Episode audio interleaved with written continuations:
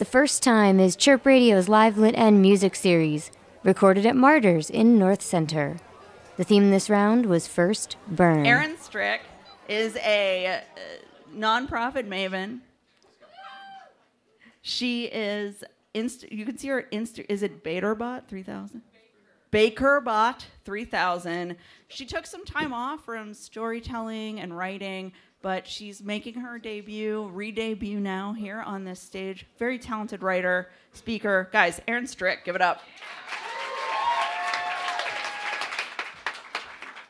Just so you know, I feel like you stabbed me on the back, but I'm over it. These were the words of my new manager, Samantha. I sat across from her at a Thai restaurant a few blocks from her office at the University of Chicago. Um, it sounds like you aren't over it, though. this painfully awkward and uncomfortable conversation was a month and a half into my two and a half years reporting to Samantha. I had met with our mutual boss, Bridget, a few days prior, asking for clarification on my role. What I interviewed for, what wasn't the what the position had become. Uh, Bridget seemed receptive, surprised even to hear of this discrepancy. Talking to her seemed like a good idea, uh, a way to redirect my role to what I wanted it to be. While I can never truly know what, what Bridget conveyed of our conversation to Samantha, Samantha was clearly upset. She sent me an email asking for us to go to lunch to discuss my meeting with Bridget. Prior to the lunch, she requested, Send me your oats. Her autocorrect version of notes. I did not send either. The lunch concluded, Samantha clearly relieved that she got to accost me for how terrible of a person and employee I was while I sat there eating my Penang curry and feeling small. I didn't, I didn't forgive her, and I never really got over it. Prior to reporting to Samantha, I had a lovely manager, Adam. He challenged me, respected me, and sought my incredibly junior and unnecessary opinion because he cared to see me grow. I was so fortunate to have him as my first real boss. And then came my first real burn of a boss, Samantha. Samantha was an opportunist. When interviewing, I asked her about her management style. She responded, hands off. Later, when expressing confusion on my job description, she proclaimed that I was the first person she ever managed and I should, quote, give her a break. I quickly began looking for a new job, but nothing made sense to me. Who would take me seriously? What did I want to do with my career? I was miserable in my role, but I had good colleagues. They would praise me for my growth and express gratitude for what I brought to the team, but nothing was ever good enough for Samantha. Every review was a list of my failures, criticism without the constructive part, and no mention of any of my successes. I'd try and fight for myself, but Samantha would say, Stop trying to make excuses, just accept that you're wrong. I know now that Samantha's treatment was abusive, uh, but when I tried to talk to HR about it, they shared that having a bad boss is what teaches you how to be a good boss. now you know. Uh, and then on Monday, October 19th, 2013, I tripped while I was running, pitched forward, and hit my face. I didn't black out, so I thought I was okay. I even ran the two miles home.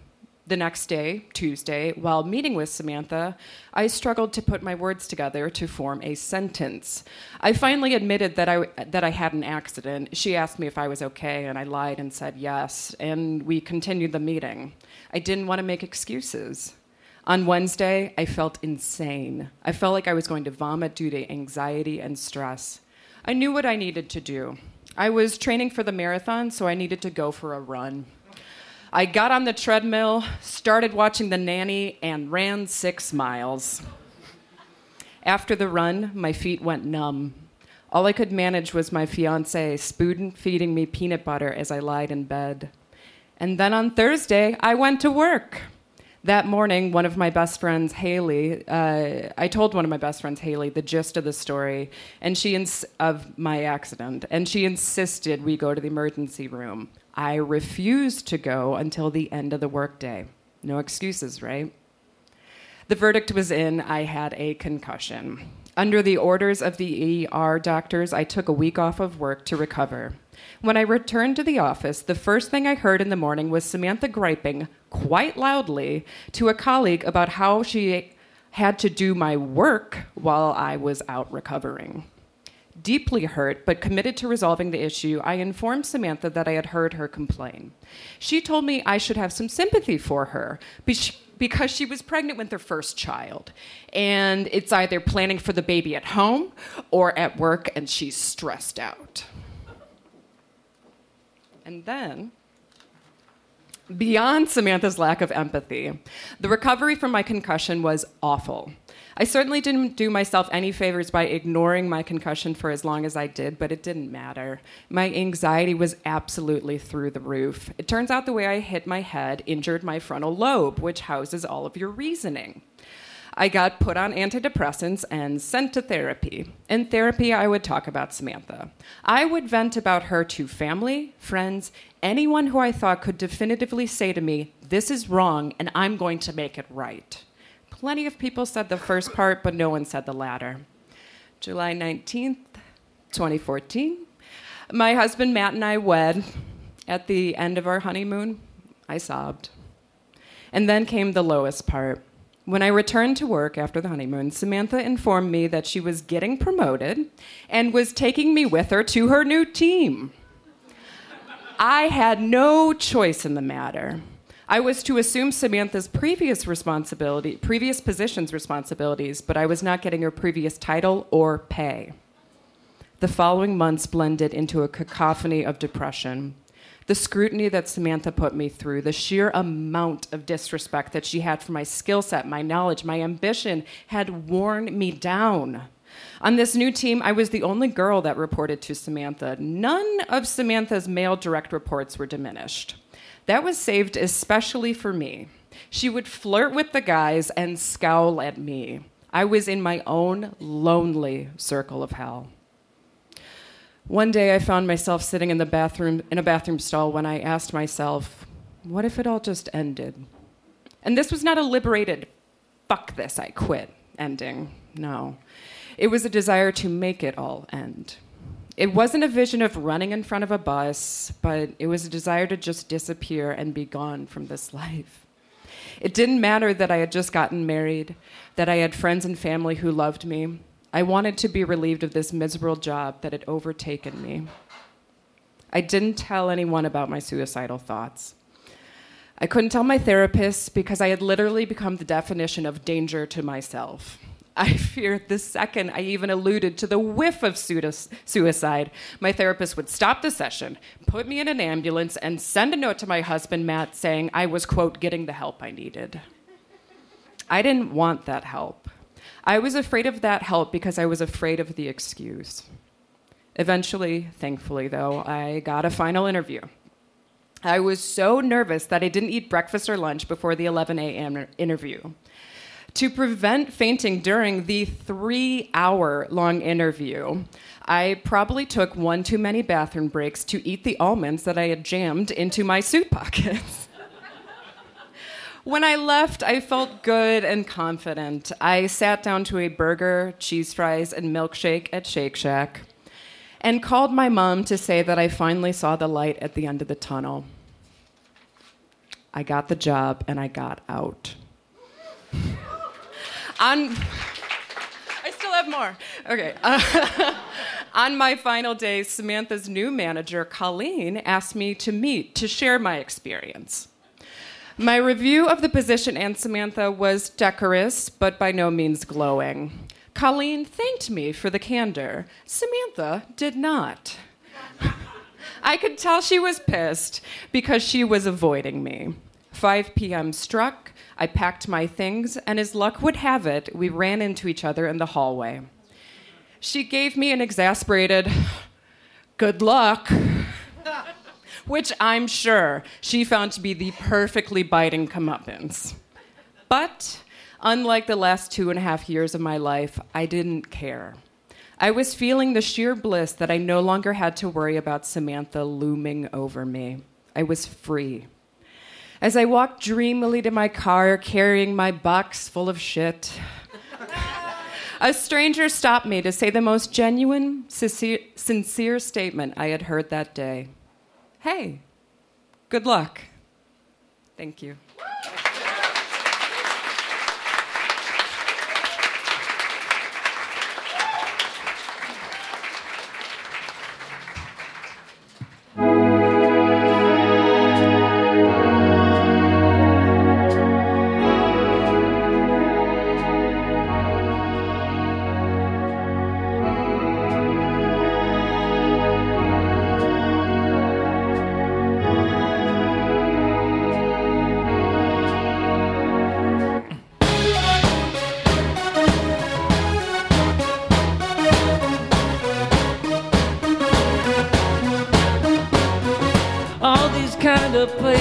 Make it seem like it's been ages.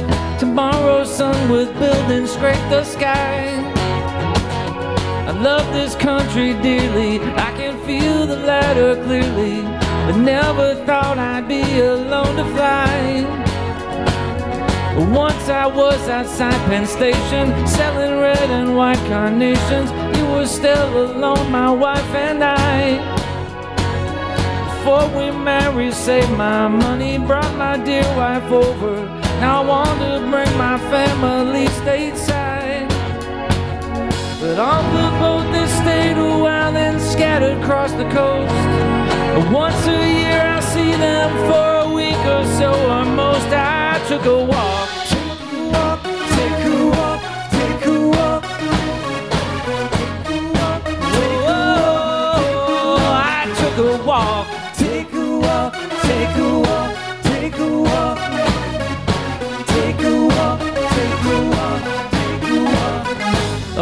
Practice isn't perfect with the market cuts a loss.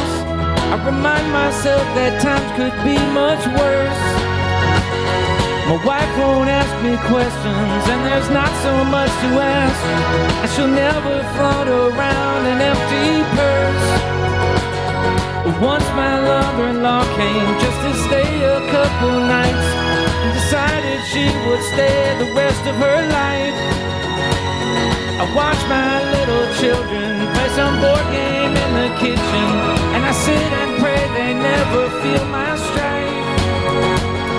Then my partner called to say the pension funds were gone, and made some bad investments, and the accounts are overdrawn. I took a walk.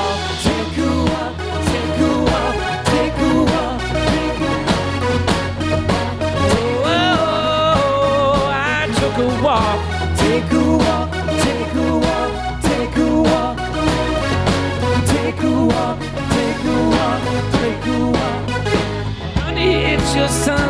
I think I've lived in just too much. We had taxes, we had bills, we had a lifestyle to front. Tonight I swear I'll come home and we'll make love like we're young. And tomorrow you'll cook dinner for the neighbors and the kids. We can pull apart the socialists and all their damn taxes. You see, I am